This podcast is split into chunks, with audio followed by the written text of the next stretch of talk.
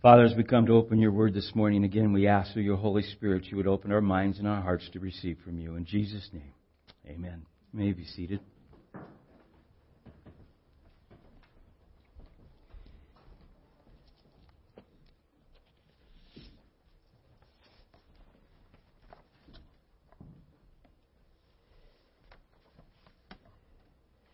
Continuing in the Gospel of Mark this morning, we'll be in chapter 18, verses 15 through 21. Ma- did I say Matthew? Oh, Matthew 18, 15 through 20. I get them all right that way. Uh, the context, uh, we've gone through Matthew 18 with a couple of sermons already, but the, the key, I think, to seeing it is, is that to see where Jesus is going with the, these verses that we're going to see this morning, I just want to add uh, in beginning verse 10, see that you do not despise one of these little ones. See that you do not despise one of these little ones. And what Jesus is actually referring to, anyone who is in Christ. See that you don't set them apart in such a way as to cause to be a stumbling block or anything in that category. Don't despise them, okay? And, and, and so with that, you could say, but what if he sins against me? Now, what, you know, I'm angry with this person, and this is what Jesus addresses in verse 15. If your brother sins against you, go and tell him his fault between you and him alone. If he listens to you, you have gained your brother.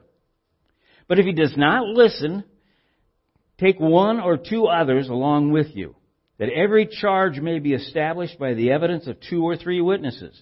If he refuses to listen to them, tell it to the church. And if he refuses to listen even to the church, let him be to you as a Gentile and a tax collector. Truly I say to you, whatever you bind on earth shall be bound in heaven, and whatever you loose on earth shall be loosed in heaven.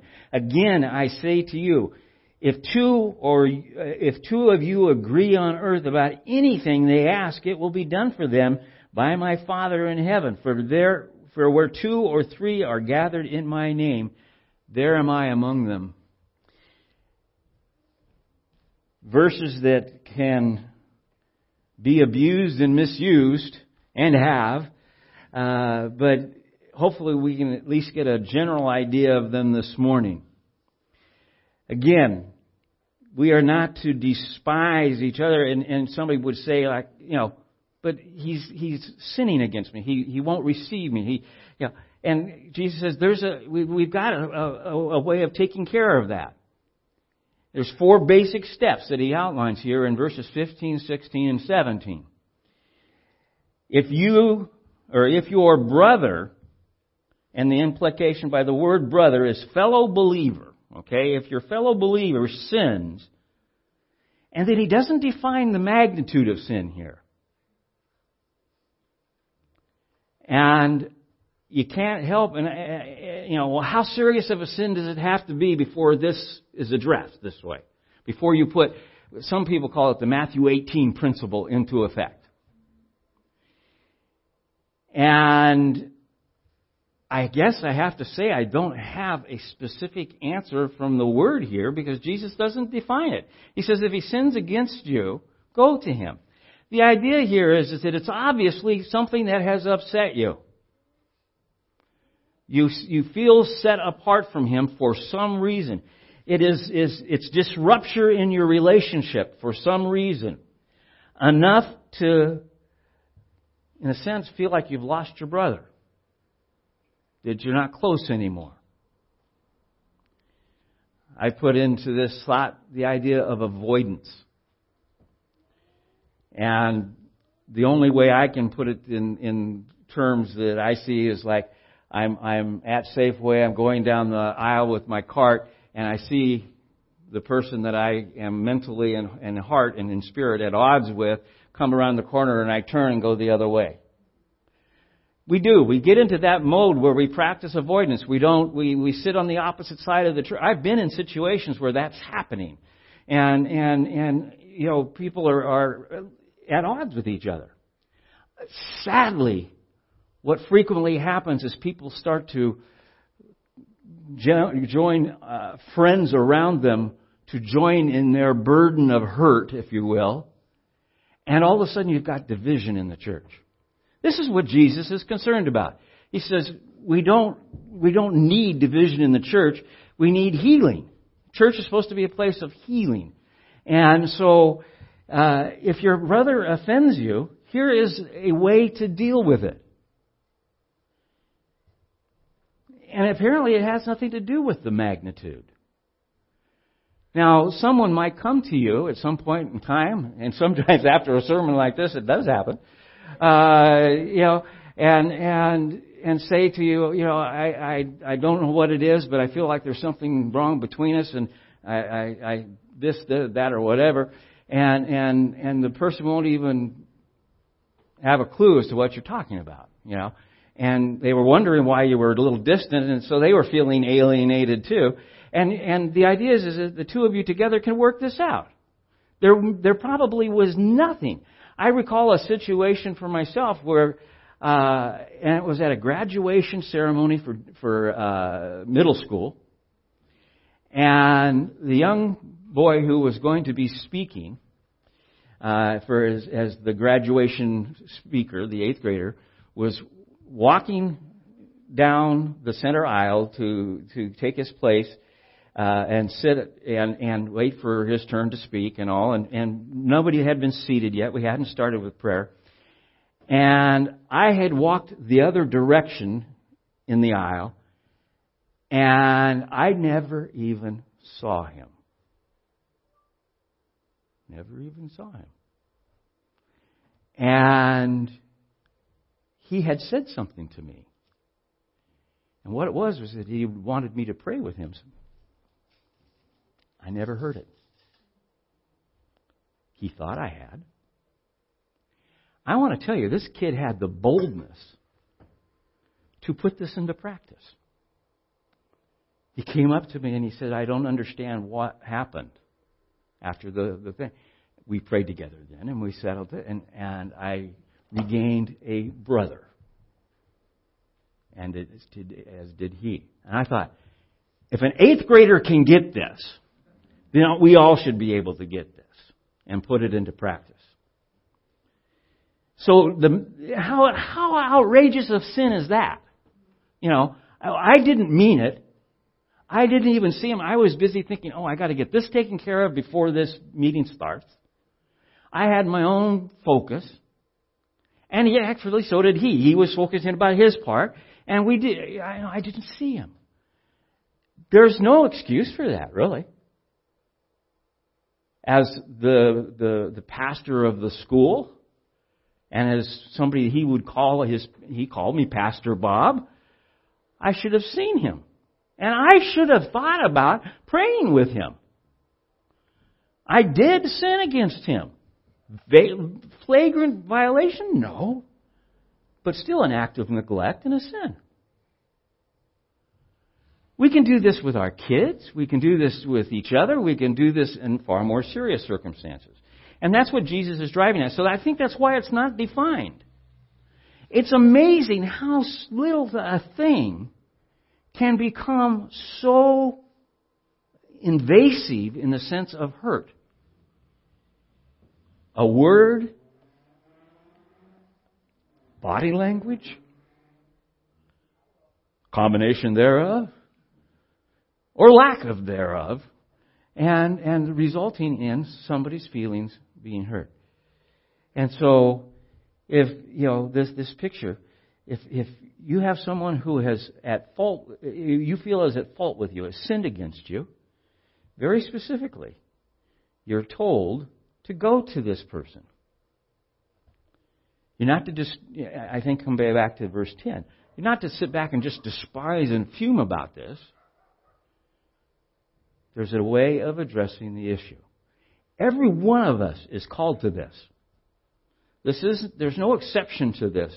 All believers are called to do this.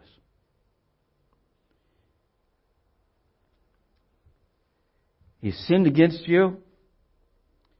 Again, normally with the things that happen, you practice avoidance, you, you, you, your relationship, your fellowship is kind of, is broken.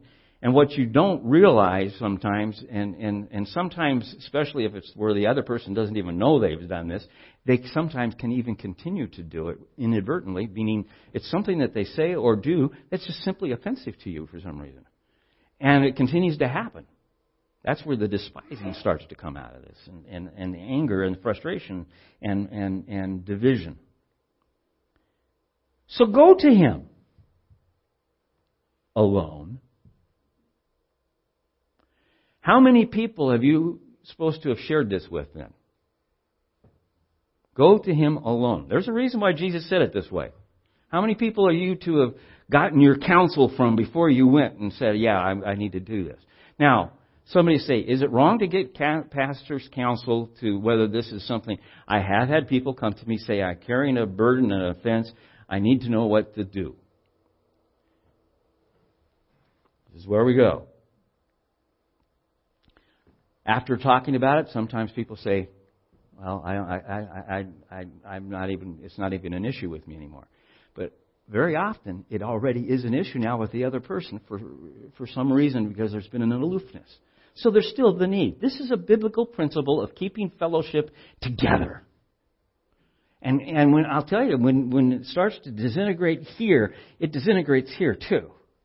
And it's hard to be close to the Lord when you're, you're being frustrated with a, a fellow, a fellow brother or sister. Go to them alone. Now, I'm going to qualify this. Men don't go to women alone. Women don't go to men alone. And somebody says, well, how do you get that? I get that from the other scriptures that talk us about being, you know, safe and, and, and beyond, uh, uh, reproof and, and, and this type of thing. Okay? So, at that point, it may be the, the point where you would involve your pastor. Or, you know, somebody else that goes with you so that there's a third uh, person already there to discuss it. Okay? But if it's a, a brother against brother or sister, I think the word alone is intentional here. It's between you and that person first. Not, it's not to be carried over. If you actually need counsel, then go to one of the elders, uh, to the pastor but but but not with the intent of uh, if you you know so many often, so often you said you know and I've had people do this come to me and say you know so and so da da da da da da. You know staccato you know yeah. and and and they'll basically say you know what they did?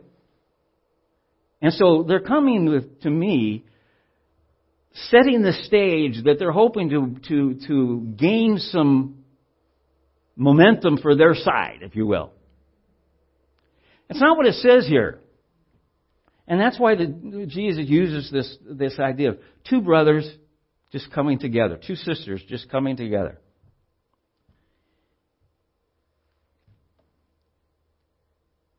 I believe if you are resting in Christ, you've prayed about it, I believe that, that the majority of, of, of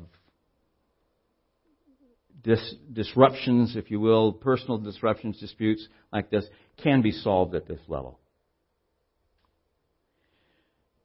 But Jesus says, what if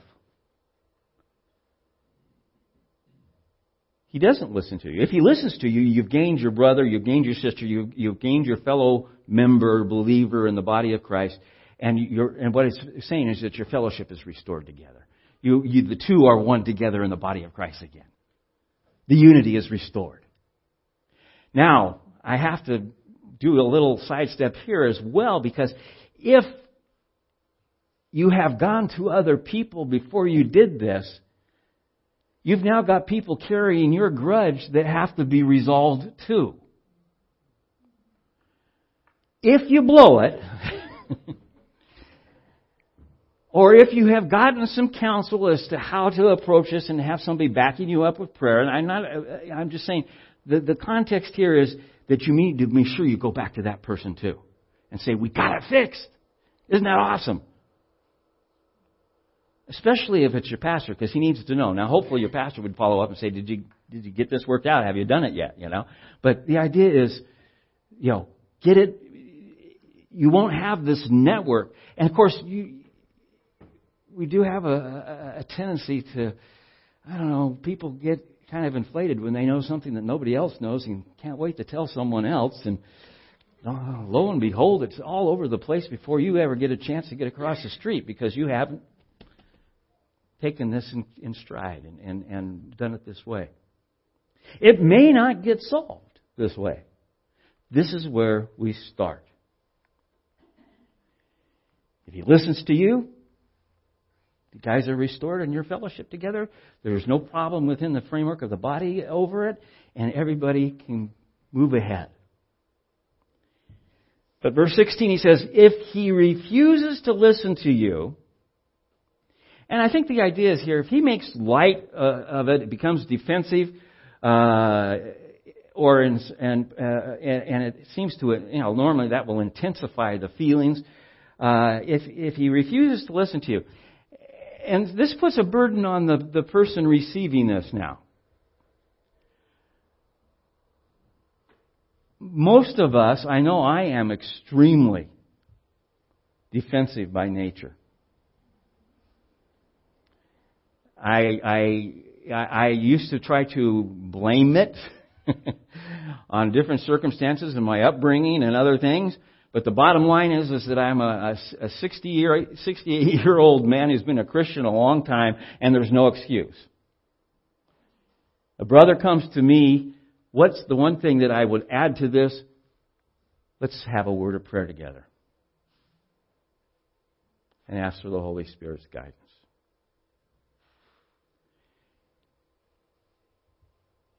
But I need to be sympathetic if I've offended you, I, I might think you're being extremely petty or something. But it, it doesn't say that. It says if, it, if you're hurt. Your feelings are hurt. If there's something that's festering in you, let's, here's the way we do it. Go one on one. And if that doesn't work,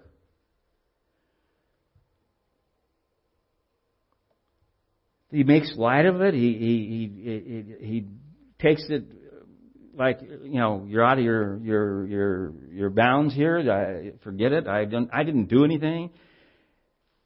Then your need is to take one or two others as witnesses and try again for reconciliation. Boy, this is where it starts to get tough. Because now Jesus is making kind of an assumption based on humility here that you're not out to gain your advantage. In other words, the flesh would say, pick out two witnesses you know will what? Side with me. Or with you if it's your, you know, The idea of establishing two witnesses is to hear the conversation. Now, a side note to that is there's a lot of sides to a conversation. When two people are talking, there's what you hear, there's what I hear, and there's what was really said. We all have biases. We all have things in our belief window that cloud the way we interpret words and see things and hear things. As a result, there's two sides to every conversation. Okay? The idea of doing this is to get a couple of more people to who you believe in all honesty and spirit of, if you will, of the sense of, of restoration, would hear this. And at that point, you go approach the, the, the brother again, and you know, I, you know, if, if you're approaching it again with, with prayer, with the intent to, to resolve this, not the intent, you know, you're not looking to be vindicated. You're looking to resolve. Is it, you know, what you might find out what's going to happen in the midst of this, by the way, is that you'll find out that both of you are got some fault to deal with. Somebody says, well, Ninety percent. Uh, and and I remember one seminar that we went to years ago said if ninety percent means then that means ten percent fault. That's sin. you know, uh, we, we we need to be accountable for our part. And the other part is uh, if you hadn't done this, I would have. You know, uh, we we preface this. No, this is just uh, the intent is to, you know two or three get the witnesses. Uh, and and uh, determine how to restore the fellowship. You need to be willing to listen to the witness's findings, though. If you've picked mature Christian people, didn't try to stack the deck, but tried to get the right answer in the sense of what God would bring to this, and you prayed about even choosing the people that you would go with, that that could happen, it might turn out that, that there isn't, there might not even be an offense. And I've seen that too. Where, you know, where people will stand back. But if we hadn't gone through this process, it wouldn't have, have, have, have gotten resolved. And I do know over very petty things, churches have split. They were petty little things that happened months, years before, and it just never got fixed. And I'm not kidding you. I've seen it in situations where, over the years, where one group of, families are sitting on this side and one group of families are sitting on this side, and the twain don't meet. Even in fellowship after. In fact, there is no fellowship after church. They just leave. Everybody goes.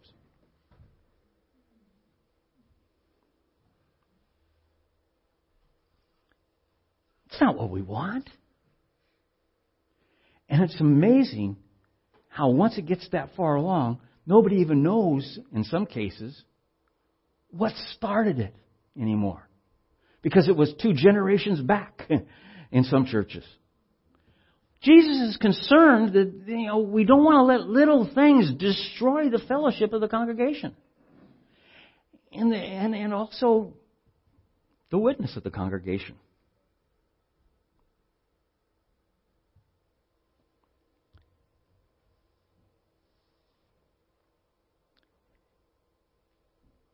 You went with a couple of people from the congregation. You approached. You sought rec- reconciliation. No is, no ground is gained. Verse 17. If he still refuses to listen, take it to the church. Now, I'm going to be very definitive as to how I see this. And I will tell you that there are a lot of different commentaries and other things over that, that some agreeing, some disagreeing with me in this, uh, each proposing a different way. I believe when it says take it to the church, it means to the leadership of the church, to the elders. Okay? I am a, a, a person who believes in non-denominational churches, elder-led churches. Uh, the elders are not voted on, but brought together through the congregation as they, and, and, and I don't appoint them, we appoint them together. I mean, we try to keep this as much in harmony as possible. The elders are there to handle these things. That's part of the shepherding that they're called to. When we get into the New Testament epistles and stuff like that, we will see more of this indication. This is where I believe you go with it, to the church. Now, if it needs to, to the leaders, to the elders. Now, if it needs to come to the congregation as a resolve of some kind, that's another issue, and we'll get to that in a minute. But I have been in church situations where, uh, uh, and, and, and the, they weren't churches that Kathy and I went to regularly, but everything was done by congregational vote. This would have come not to the board leaders, the elders, but it would have come to the congregation, and the congregation would have had a vote as to who was right. Our congregation has explicit details in our bylaws about this. It goes one on one. Matthew 18 principle. One on one. Take some others if you need, uh, if that doesn't work. And if not, come to the elders.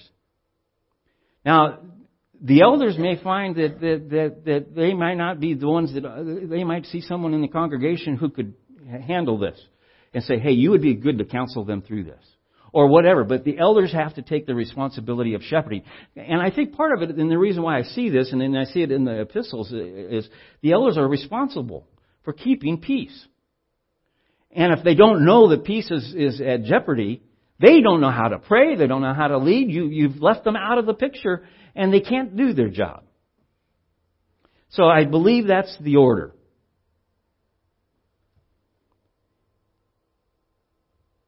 But what if he still refuses? The elders have gone, they've tried to talk. Now the elders are to take the, the role of leadership here. And they're going to say, if you are not willing to come to peace and reconciliation over this, at this point, you have to understand there's an assumption being made. The offended brother is willing. What if neither of them are willing? What if it turns out that both of them are just as obstinate as the other and both of them are at fault? Then both of them are going to be admonished. And I believe in the same way. But at the moment that this is talking, we're thinking the, the idea uh, appears to be that one is willing and the other is not. The one who doesn't care obviously is showing that he doesn't care about the, the shepherding of the elders. He doesn't care about the congregation and, and division. He's not really concerned about those things. He's only concerned about his feelings. That's not the body of Christ. We're told that we are to be one with another in unity in such a way that, that we hurt for each other, we feel for each other, we, we, we pray for each other, we love each other. That, and, and, and this is not showing that. If he refuses, and again, there is implied that there's something that needs to be repented and he will not, then let the believer be to you as a Gentile or a, a tax collector. Now, being that most of us are Gentiles, uh, and and and I don't know if anybody in here is a tax collector. Sorry, uh, but uh, you know, uh, the idea is, is that we, we we may not relate well to this. Jesus is not snubbing Gentiles or tax collectors here. Matthew is a tax collector.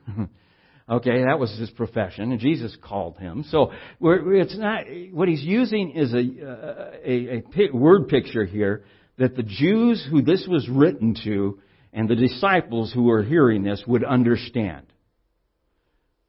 Because the Jews, as uh, by the time that they got to this point, you know, if you were a pious Jew, you wouldn't walk on the same side of the street as a Gentile.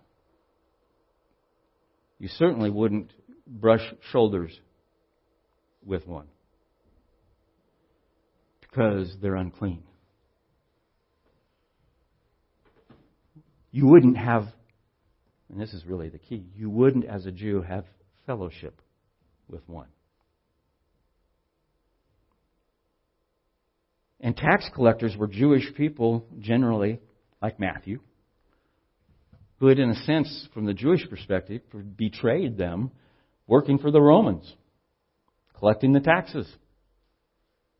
This had nothing to do with temple tax or anything like that. What Matthew was was a Roman tax collector.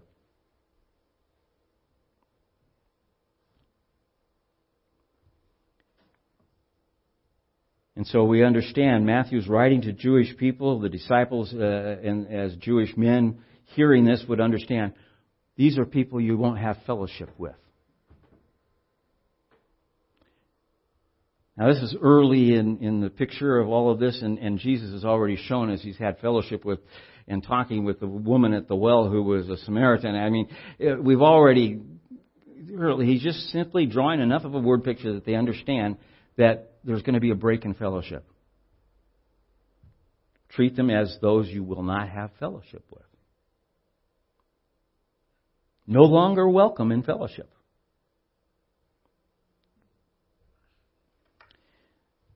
Some see Second Thessalonians here.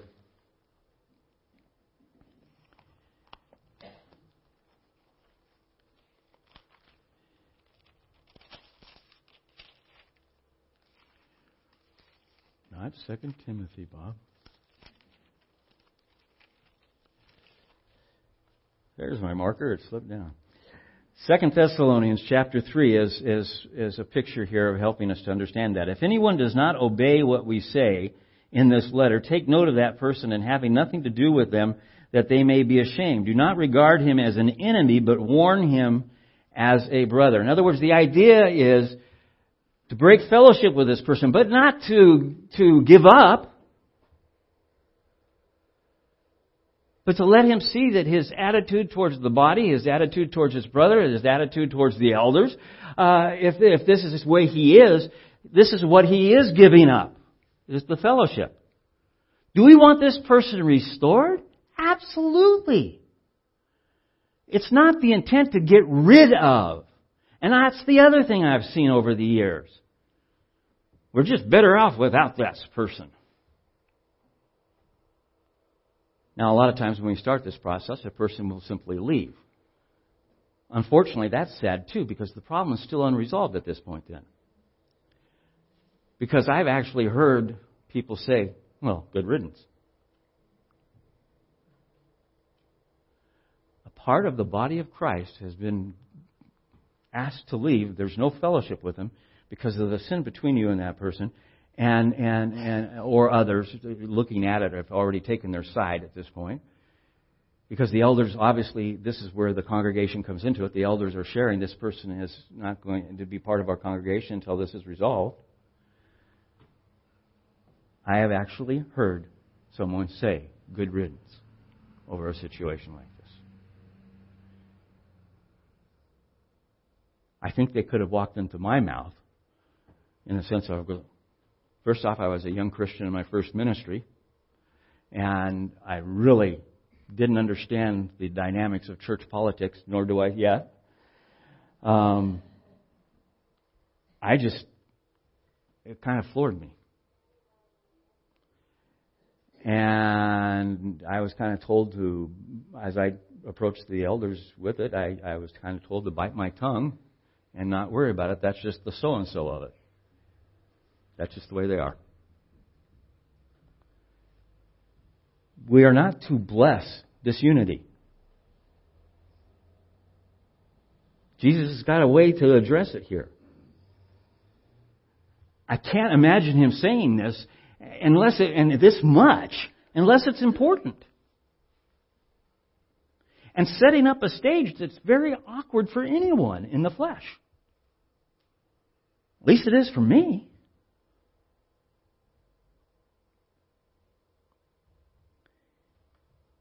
So the point of, of, of, of asking this person to leave the fellowship isn't to get rid of them.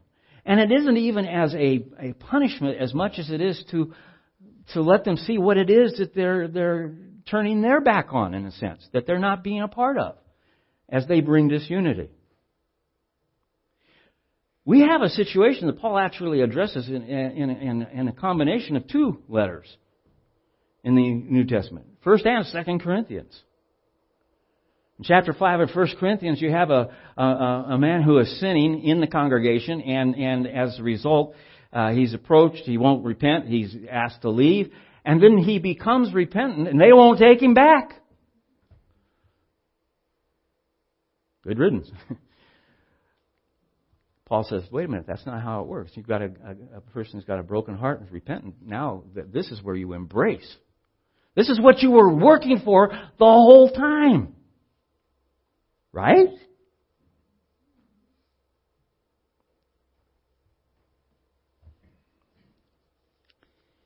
You may have been excluded at one point, but the inclusion, if there's repentance, it's over.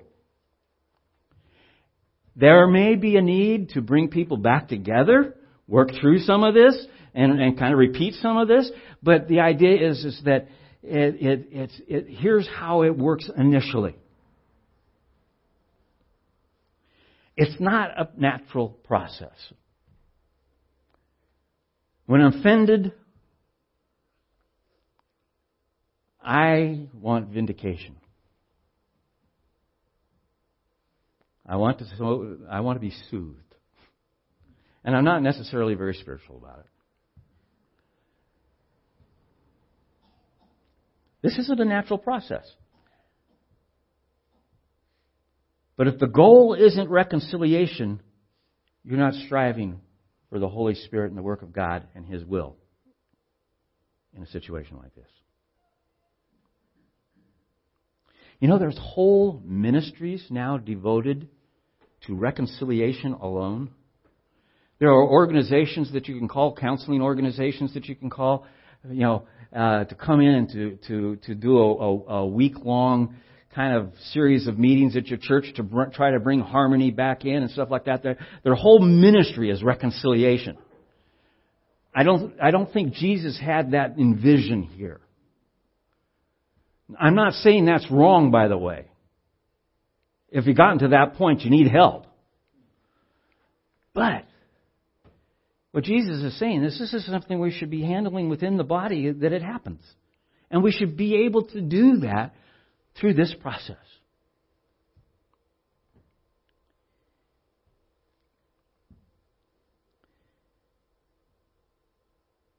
Looking for reconciliation. Now, somebody's going to, you know, you, you can kind of say, I'm the offended party, he was the offender.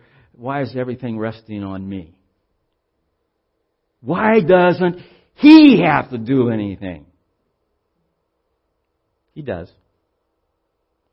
Matthew chapter 5, talks about if you're at the altar and bringing your gift and you know a brother has something against you, and you are to leave the altar, leave your gift, and get that taken care of, and then come back. How do you get it taken care of?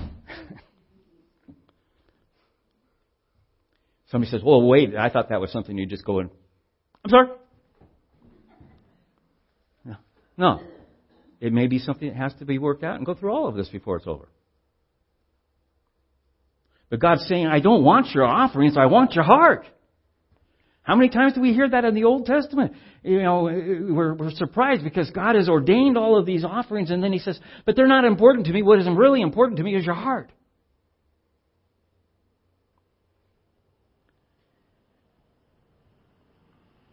So it doesn't matter which way you're on, which side of this thing you're on.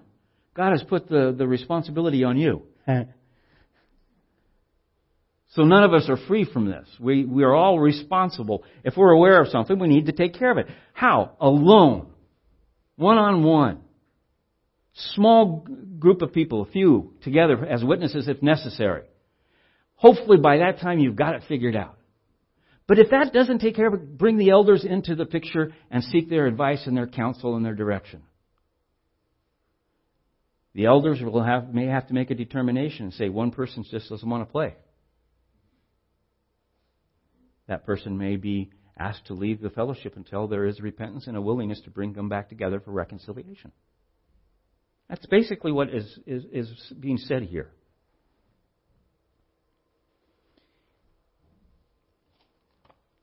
Now, there's another part to this scripture. Verses 18, 19, and 20. And I've already read them, but I read them again. Truly I say to you, whatever you bind on earth shall be bound in heaven, and whatever you loose on earth shall be loosed in heaven. Again I say to you, if two of you agree on earth about anything they ask, it will be done for them by my Father in heaven. For where two or three are gathered in my name, there I am among them. And we need to understand that this is, in context, together with this discipline part of Scripture. So I, I, I, think in first regard it has to do with the idea of, of, of, of repentance, reconciliation, and, and forgiveness. Now next week the focus will be on forgiveness, and I'm not going to get into that this, the, this morning, but the idea is, for me this morning, is to look at, at verses 18, 19, 20, and I don't know whether it's because it's just the way my brain works or if it, it, it, it is the Gentile side of me or what, but I, I somehow see verse 20, 19, and 18 in that order uh, to understand it. So that's what you're going to have to do with me this morning. You're going to have to go backwards with this. In verse 20 it says that, that, that there are, uh, the, the people are ga- that gather together in His name. Believers gathering together in His name. The idea of in His name is we are sincerely seeking His face. That's implied. We're not just coming together in name only in the sense of, oh, I went to church today. I, I, I, I went to church, uh, you know, I, I, I did my dues, all of this kind of stuff. No, we're talking about in His name being in a relationship with Jesus Christ that is personal and wanting to mature. I think all of that is implied in this. They gather together for a purpose, to worship Jesus Christ. They're seeking Him, and they're finding Him. They're finding Him through His Word, through the Holy Spirit, through the, the fellowship of the church together, interacting together with the Holy Spirit working on them. It's a fellowship of believers. And Jesus says, I am in their midst, or I am among them.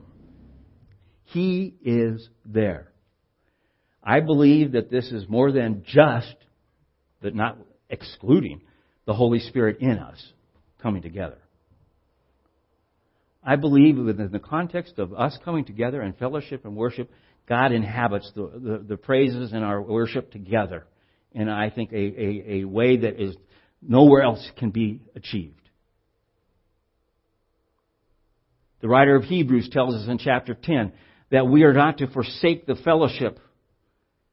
Why? Because it's an important part of maturing, growing, and working together in Christ. Why? Because God moves there in special ways at times and coming together to worship together, to read His Word together, to study His Word together, all of it strengthens us. That can't happen one on one. Does this mean that you're not supposed to pray by yourself? No, that's, this has nothing to do with understanding that part. The idea is, is that you know uh, we come together. There's a part of this that, that God intended to happen as a body. I think it's a possibility that we're far more fragmented as denominations today than, than what would please the Lord.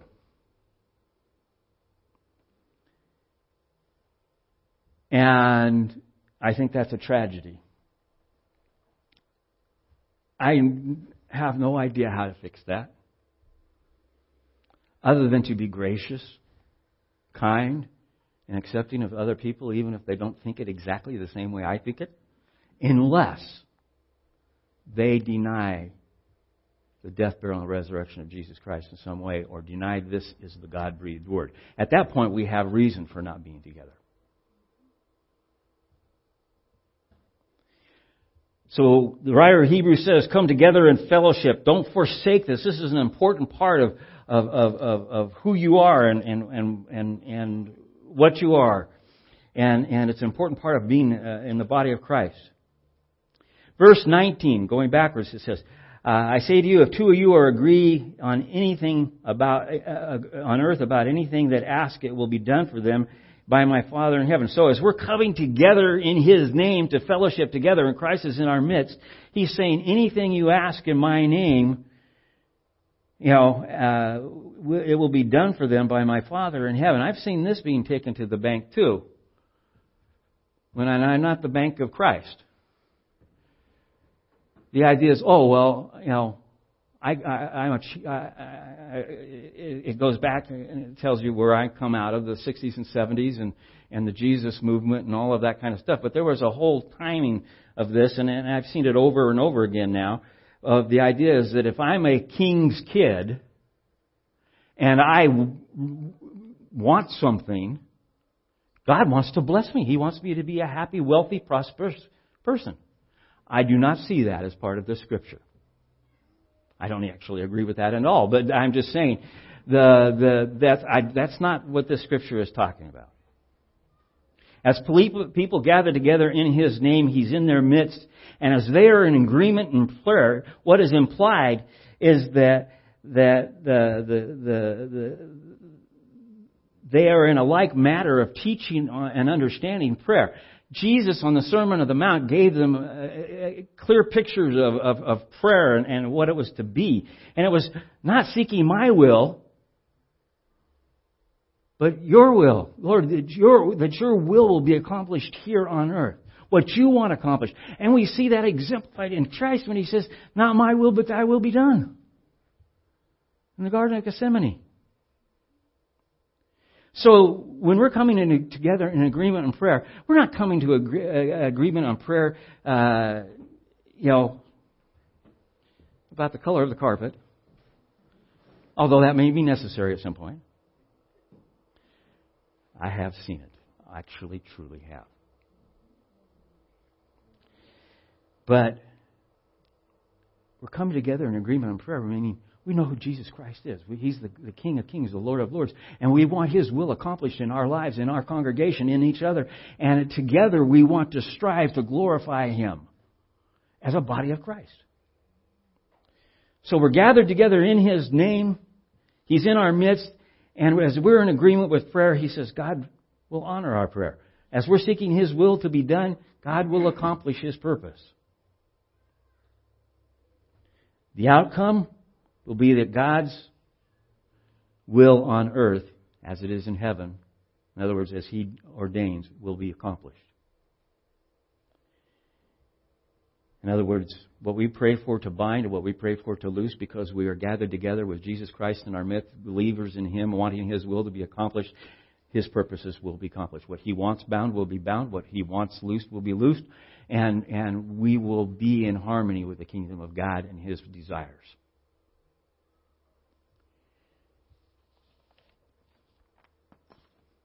This kind of unity is impossible without us calling on, on, on God through the Holy Spirit in us, to, in the name of Jesus Christ.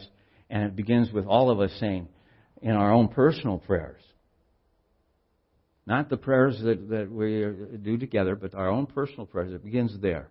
And Matthew tells us about praying privately and, and, and being in communion with God on a one on one basis. And it says, and the prayer is, Lord, change me to be your person. If that's not part of your prayer life, then it needs to be. Lord, change me to be your person. How long do I have to be in change process? As long as you're in this flesh. Because this flesh is fighting every inch of that. Your flesh is staying and screaming out just as mine is, My way, my way, my way.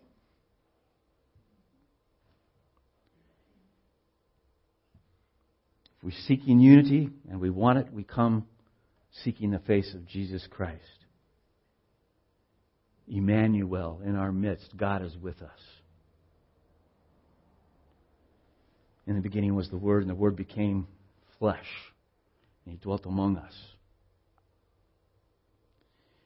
Isaiah chapter 53 speaks of a suffering servant who would come and redeem us and reconcile us.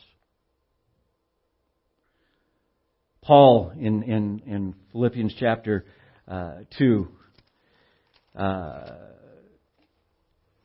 gives us, a, I think, for me at least, a, a, one of the best descriptions of Christ in his coming. Uh, in chapter 2 of Philippians, he says, Have this mind among yourselves. Notice, among yourselves. This is a thing of unity here. Okay, this is to be our understanding which is yours in Christ Jesus, who though he was in the form of God did not count equality with God a thing to be grasped, but made himself nothing, taking the form of a servant, being born in the likeness of men, and being found in human form, he humbled himself by becoming obedient to the point of death, even death on a cross. This is, if, if we're, if we're coming together with this motivation that we want Christ glorified. And we come back to the humility that's already being talked about in this chapter as putting ourselves in the understanding. We don't deserve any of this. Christ has done it all. Do you have that confidence? You know, we, we sang a song this morning that reflected on it, and, and the idea is, is that uh, are you confident that what God has started, He's going to finish? And, and, and the idea of, of resting with absolute confidence that nothing can separate you from this. Romans chapter 8.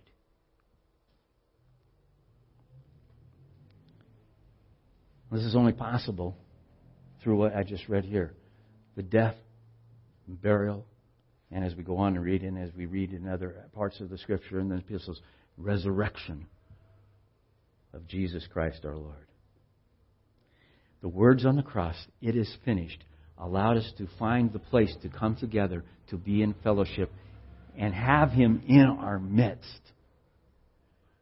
When we worship this morning, I believe that that's true. He inhabits the praises of his people.